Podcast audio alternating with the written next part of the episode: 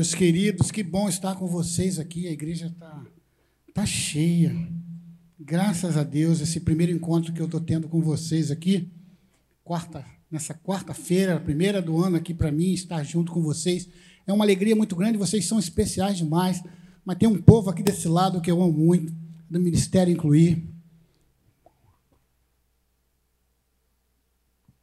Boa noite, que Deus abençoe esse ministério que tanto agrada o coração de Deus e a nossa igreja. Meus amados irmãos, eu queria trazer aqui a palavra para vocês, ministrar o coração de vocês. Eu tenho duas filhas, Mariana com 25 anos e Ana Carolina com 13 anos. Nasceram do mesmo pai, da mesma mãe, nasceram e foram criados na mesma casa. Mas pensam, pensem comigo personalidade diferente. É assim também na sua casa? Como é que pode isso? Nasceram ali com o mesmo tratamento e são tão diferentes. Eu creio que na sua casa, com seus filhos, ou você aqui que é que tem o seu irmão aqui, sabe que é assim que acontece.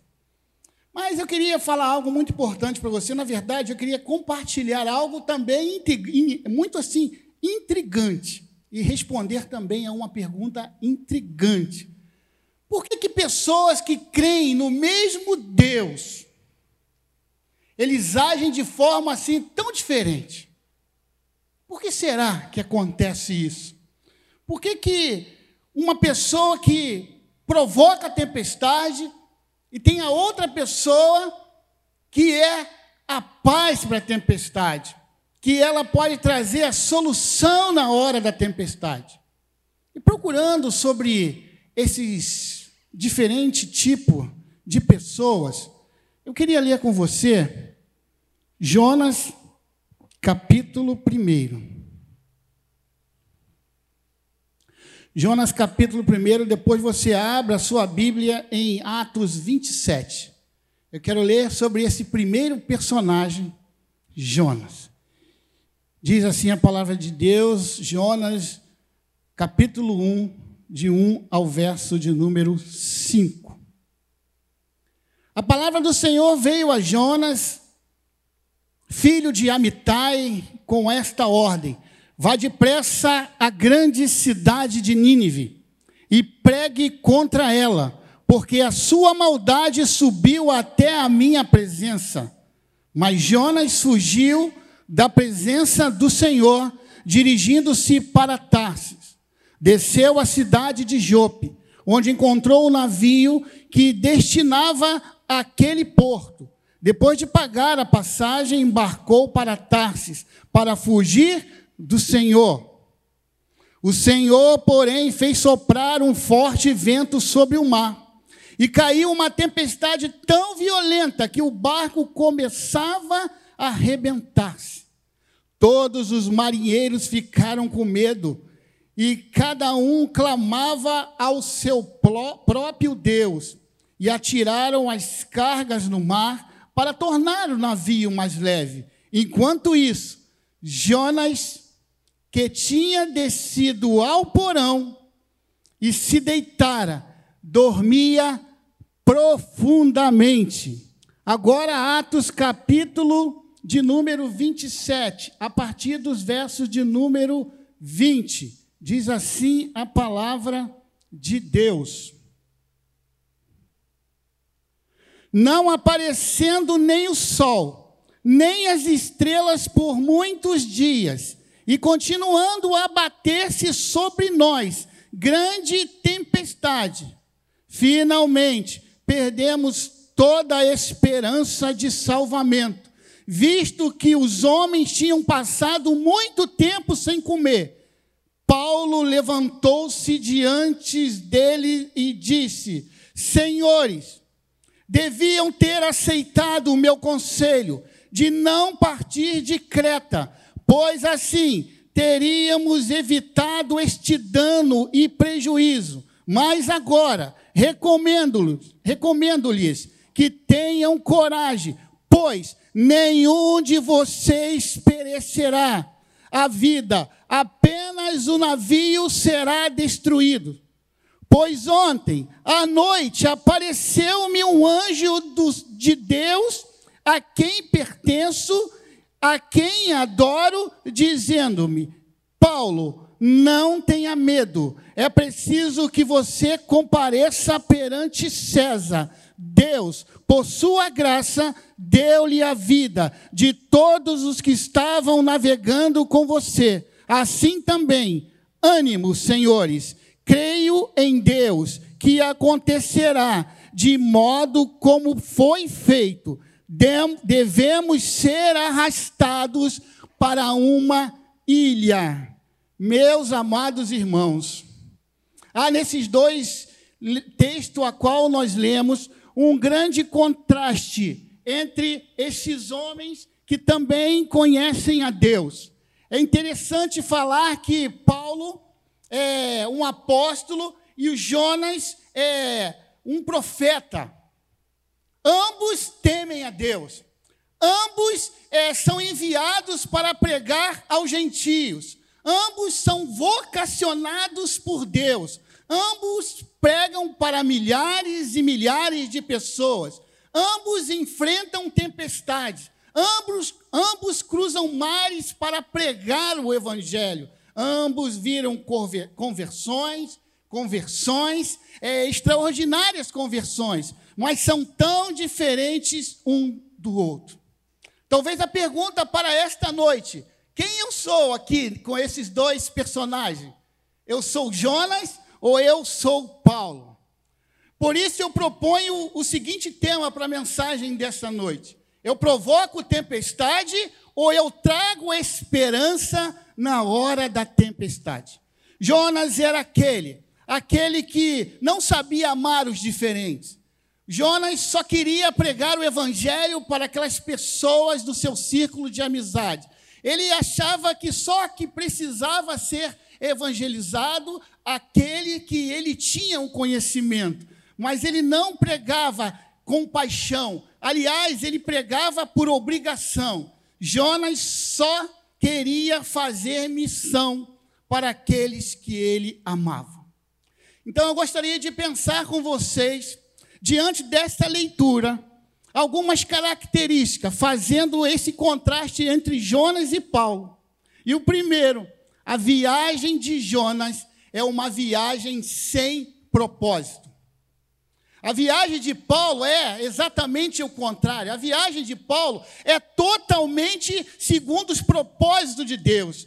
Jonas vai para aquela embarcação e vai para Tarsis, tentando fugir da presença de Deus. Mas por que Tarsis? Por que ele escolhe a cidade de Tarsis?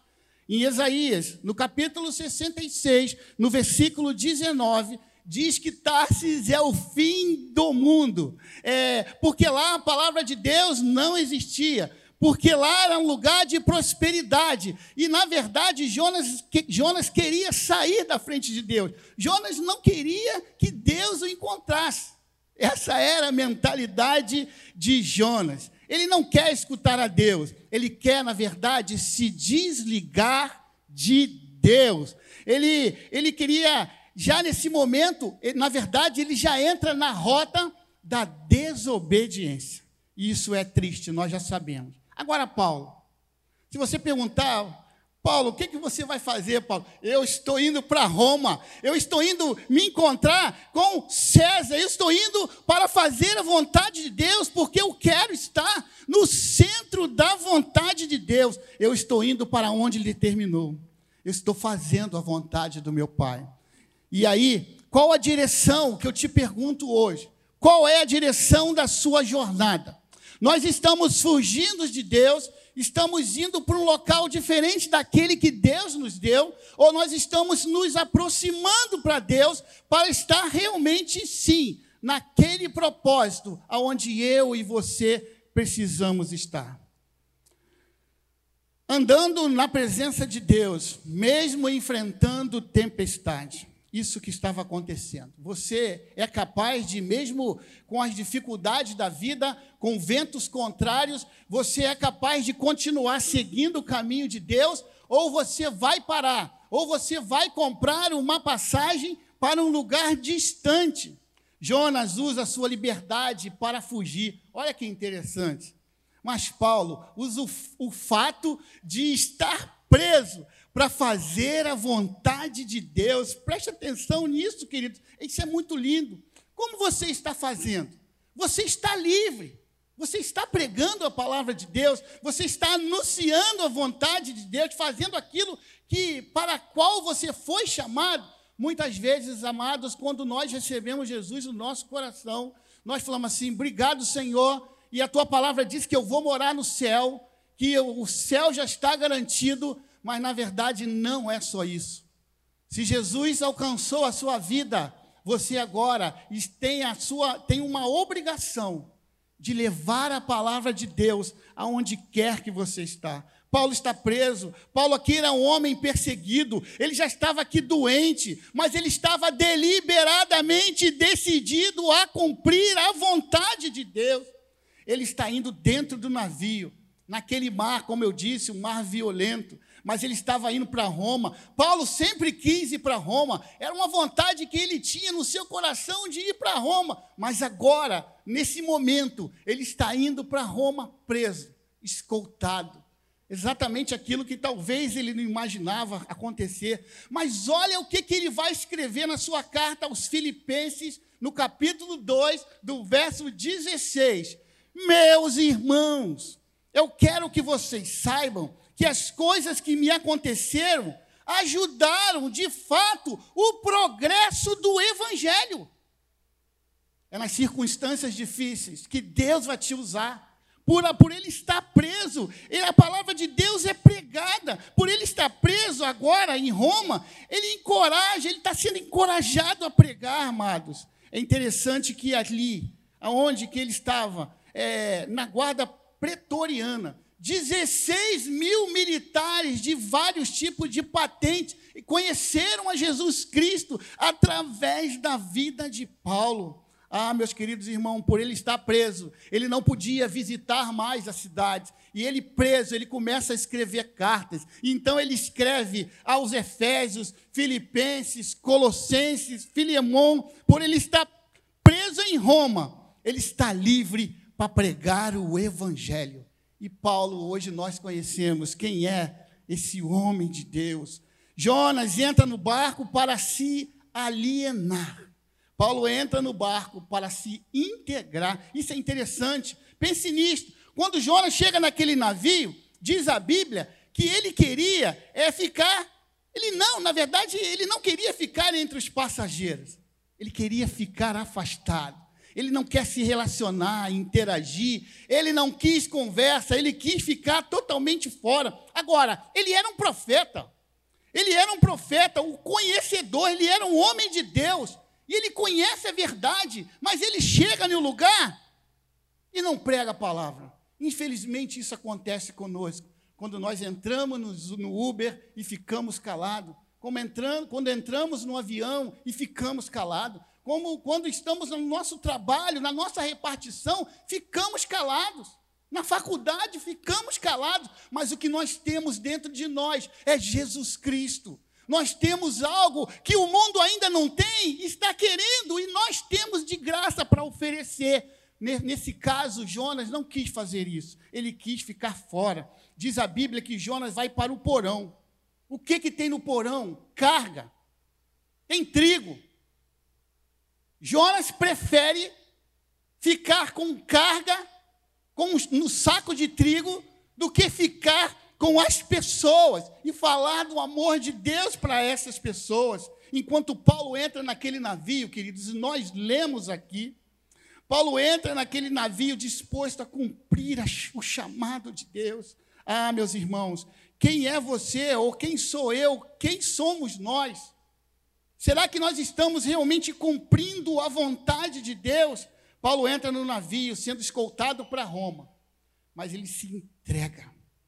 Paulo ele aconselha, ele encoraja, ele adverte, ele exorta, ele parte o pão, ele é motivo de esperança para aquelas pessoas que estavam desesperançadas. Qual era a situação do Paulo, gente? Nós lemos aqui. Ele era para ficar na dele, triste, talvez, amargurado, porque não era aquilo que ele pensou para a vida dele, mas ele usou aquele momento de dificuldade para fazer a obra de Deus. Jonas não ora nunca. Paulo, sim, ele ora por aquele navio. Se você perceber, Jonas era um teólogo ortodoxo. Sim, quando foi consultado para dizer quem era, quem era ele, ele diz no verso 9: Eu sou hebreu, respondeu Jonas, e adoro o Senhor, o Deus do céu, que fez o mar e a terra. Porém, Jonas, ele fica calado, ele não sabe nem o que, que é oração. Meus amados, Jonas não ora quando ele compra passagem para Tarse, ele não ora quando ele está no navio. Ele não ora quando aquela tempestade assola o navio. Ele não ora quando, as quando o, o, os tripulantes pegam ele para jogar no mar. Ele não ora quando ele cai no mar. Ele não ora, ou na verdade, ele só ora dentro da barriga daquele peixe, como ele tivesse sido sepultado vivo. Aí ele ora. De outra forma, quando você olha para a vida do apóstolo Paulo, ele está naquele navio como um prisioneiro, mas ele está orando, ele está buscando a Deus. As pessoas estão apavoradas e ele está orando. As pessoas estão desesperadas, dizendo que vai morrer, nós vamos morrer. Mas na tempestade, ele se levanta como intercessor você já foi colocado numa situação dessa? Às vezes você não estava naquela situação, mas você foi colocado em uma situação onde todos estão desesperados e você se levanta como um homem de Deus, como uma mulher de Deus e diz: calma, Deus está no controle, Deus vai livrar você desta situação. Você é um profeta. Eu sou um profeta. Nós precisamos usar de, daquilo que Deus nos deu para nos momentos mais difíceis levantarmos a nossa voz. Na tempestade, Ele é o que traz esperança aos desesperançados.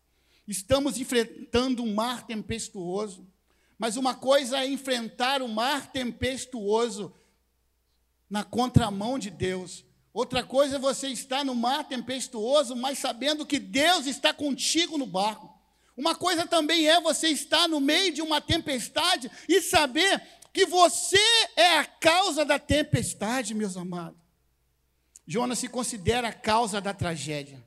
Paulo vê o vento e a tempestade, aquela natureza convulsiva, e não atribui aquilo ali que estava acontecendo a nenhum fato místico. Ele sabe que Deus é que mandou e ele ia chegar no seu destino. Preste atenção, queridos. Preste atenção.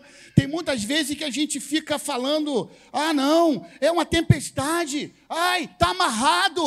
Está amarrado essa tempestade. Não, não é de Deus. Querido, a tempestade é algo natural.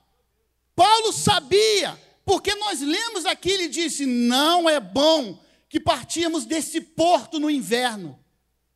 Ele sabia, mas o comandante não ouviu, não ouviu não ouviu, queridos. Jona quer ser jogado no mar, enquanto Paulo é apaixonado pela vida.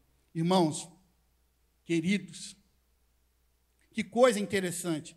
Jonas quer morrer. Jonas, ele deseja morrer do que obedecer. Olha que triste. Olha que triste, irmão. Foge dos braços de Deus para ir para os braços da morte. Mas Paulo não. Ele está desejoso em cumprir a vontade e o projeto de Deus. 276 pessoas estavam ali e iriam morrer, todos, e sem esperança, sem paz. Ninguém iria sobreviver, mas Paulo diz: coragem, coragem, ninguém vai se perder. Você pode dizer isso diante de uma tempestade? Você é capaz de, de dizer: calma, Deus está aqui e ninguém vai morrer, ninguém vai perecer. Ah, meus amados, preste atenção também nisso. Não é, não é a circunstância que faz você, você é que vai fazer essa circunstância. Se você estiver em um lugar Tenha certeza que Deus vai te usar. Mas infelizmente nós não colocamos isso em prática. Na hora, do, na hora da situação difícil, nós somos o primeiro a correr. Somos o primeiro a abandonar o barco. Mas em nome de Jesus, nesta noite, nós seremos assim, homens e mulheres destemidos, porque nós sabemos o destino que está nos esperando e nós não vamos desistir em nome de Jesus. Jonas quase se envenena por causa de uma erva. Paulo é mordido por uma serpente e não dá nem a importância. Nada, acontecer nada. Deus fez crescer uma erva para dar uma sombra para Jonas. Jonas fica todo feliz. Olha que beleza. Olha, estou aqui nessa sombrinha. Deus manda um, um verme e come aquela árvore, aquela planta que estava fazendo sombra para ele. Deus manda vir um vento quente, sabe, ali do deserto do Saara, que vai para o norte ali da África. Esse vento se chama siroco. Pensa num vento quente, irmãos. Deus manda esse vento para perturbar a vida do, de Jonas, que ele queria morrer. Eu quero morrer, tão, tão quente que estava, e decidiu morrer. Não, não, não, não fique triste, queridos, se o vento forte bater na sua vida. Deus está com você. Enquanto Paulo chega a Malta e é mordido por uma serpente, o povo dizia assim: ele é um assassino, ele vai morrer, vai inchar. Ele não morre, a perna dele não incha. Ele dá um chute na víbora lá para a fogueira e segue o destino, porque nem a cobra, nem a serpente pode parar um servo de Deus. Sabia que tem serpente que morde crente? Oh, se tem, né? Tem sim, queridos. Tem muitas serpentes que querem nos morder. Então, o que fazer? Qual é a sua escolha diante disso? Para onde que você vai? Não fuja da direção que Deus deu à sua vida. Vem a serpente, vem o tempo ruim, dá um chute, se livra disso e continue na caminhada, porque Deus vai te levar a um local seguro, porque você tem promessas para, para com Deus e Deus vai te levar aonde Ele determinou. Finalmente, Jonas olha para os nevitas, para os ninivitas, como bárbaros. E diz assim, ó, eles têm que perecer. Irmão aqui no teclado, por favor. Esses são bárbaros, eles têm que perecer, mas Paulo, Paulo, o apóstolo Paulo, olha para os bárbaros na ilha de Malta e diz: eles são alvos do amor de Deus. Eu vou pregar para eles. Olha que coisa linda é, nós, Jonas pensou que os ninivitas tinham que morrer. E Jonas fica irritado, queridos, porque aquelas pessoas são alcançadas. O Jonas, eu acho que ele não é bom da cabeça, não, né? Ele foge de Deus, e Deus traz ele para o centro daquilo que, que Deus tinha para ele. As pessoas se convertem e ele fica triste. Ah, ele não queria que isso estivesse acontecendo. Ele ficou muito triste. Ele chega a confessar que fugiu de Tarse por medo de, de ir a Nínive, porque sabia que aquelas pessoas seriam perdoadas por Deus.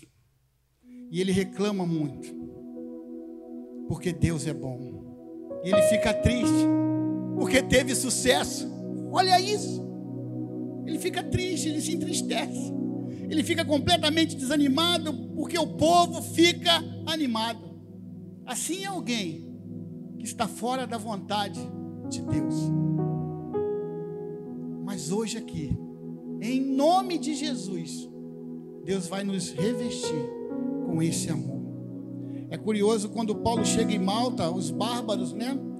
Falam grego, e Paulo chega ali, cura os enfermos, prega o evangelho, faz ali, sabe, com aquele povo, porque ele se agrada, porque Paulo sabe que aquelas pessoas precisam ser alcançadas, meus irmãos. Não basta você pregar o evangelho. Você precisa amar as pessoas que você está pregando o evangelho. Não faça por obrigação. Fala, faça por compaixão. Será que você conhece alguém que ainda não foi alcançado pelo amor de Jesus?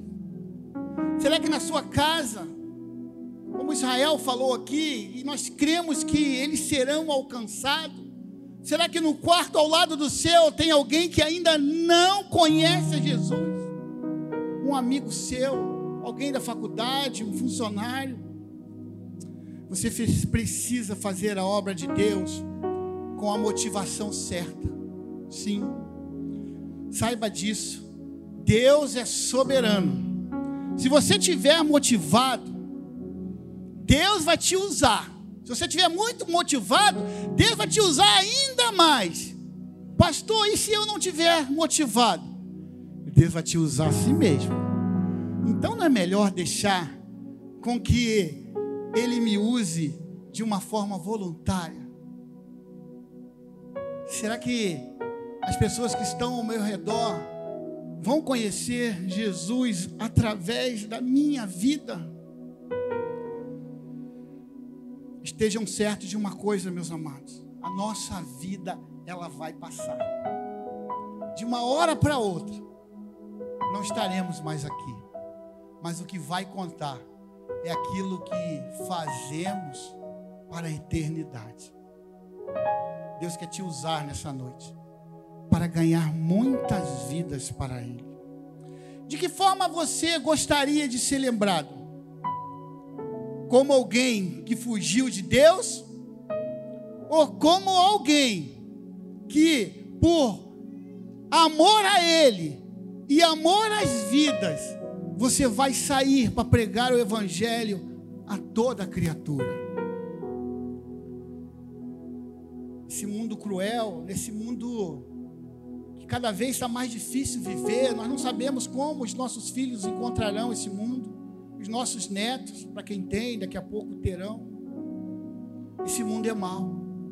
Só, querido, querida, nós temos a esperança dentro de nós. Fale, não se cale, não tome a sua embarcação para Tarse esteja no centro da vontade de Deus. Dezembro, 15 dia do ano. Dezembro não, perdão, janeiro. É o mês das promessas, dos de firmar compromisso com a vida, emagrecer, o trabalho, emagrecer é aquilo, né? Mas já começa no, no ano novo, já dia primeiro, eu vou emagrecer, eu vou correr. Já comprei meu tênis novo, já me matriculei lá na academia, porque esse ano vai ser diferente. Deixa eu falar alguma coisa para você muito importante. Coloque os seus planos nas mãos do Senhor. Ele vai fazer com que, segundo a vontade dele, que seus planos se cumpram aqui nessa terra. Mas eu tenho certeza absoluta, o que ele quer é que você seja um servo fiel um pregador e pregadora da palavra, um missionário, uma missionária. Quando Jesus voltar para buscar a sua igreja, e está cada vez mais notório que isso vai acontecer nesse dia glorioso. Eu quero estar, se eu ainda estiver vivo, ter esse corpo transformado e me encontrar com Ele na glória, no céu no lugar onde não haverá mais dor e aonde Ele enxugará de nossos olhos toda lágrima. E quando Ele me perguntar, e aí, Claudio, o que, que você fez? Eu quero dizer, Jesus, eu ganhei muitas vidas para ti. Olha só quantas vidas. Irmãos, eu sonho para que isso aconteça. Você sonha com isso? Eu não quero chegar lá com as minhas mãos vazias. Eu quero mostrar para Jesus que enquanto eu tinha vida, saúde, eu pregava a palavra dele. Mas para isso nós temos que ter paixão pelas vidas. Você tem paixão pelas vidas? Pelas pessoas que estão ao seu redor? Eu queria que você abaixasse sua cabeça agora e orasse ao Senhor.